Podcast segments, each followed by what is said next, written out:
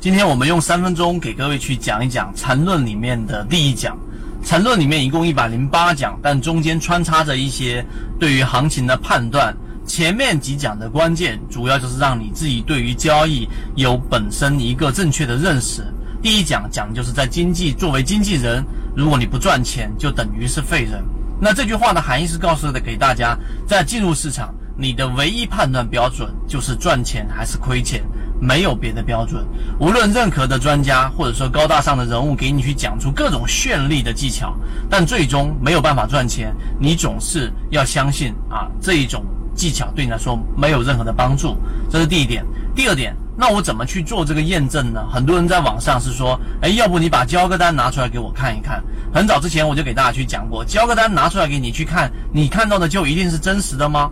不是的，这个年代所有的东西都是不是真实的，都可以做出来给你去看，所以交割单也不能证明。甚至有些人，你把交割单拿给他看了，他一直说，那这是不是真实的？我不相信。所以这是第二个存在的问题。那么到底怎么去判断，或怎么去验证到底？我们所说的这一种在市场当中能不能赚钱呢？我们就可以告诉给大家，你拿一个时间，拿一个月，拿三个星期去判断这个人给你的观点、给你的方向是不是正确的。我们花了三年多的时间给大家去验证，到底成功率、到底正确性是怎么样的。我相信大家都会有心里有一个数，你这里面就得有一个正确的标准。我不要求都对。我也不要求百分之八十都对，我甚至要求百分之七十对就已经 OK 了。然后结合仓位的控制，这是我们要讲的第二点。第三点，我们在讲缠论当中的一个重要核心，就是交易系统怎么样去做一个正确的认识。交易系统的最终目标是什么？大家可以停下视频想一想，最终的目标其实就是筛选，就是筛选机制啊。你要把所有的个股，所有的这种你的目标标的，最终筛选像漏斗一样露出你要操作的个股。那筛选里面，其中运用到一个数学的一个法则，就是任何一只个股它都会有出问题的时候。然后呢，出问题的概率，举个例子，一个系统它的出问题概率是百分之三十，另外一个是百分之四十，另外一个是百分之三十。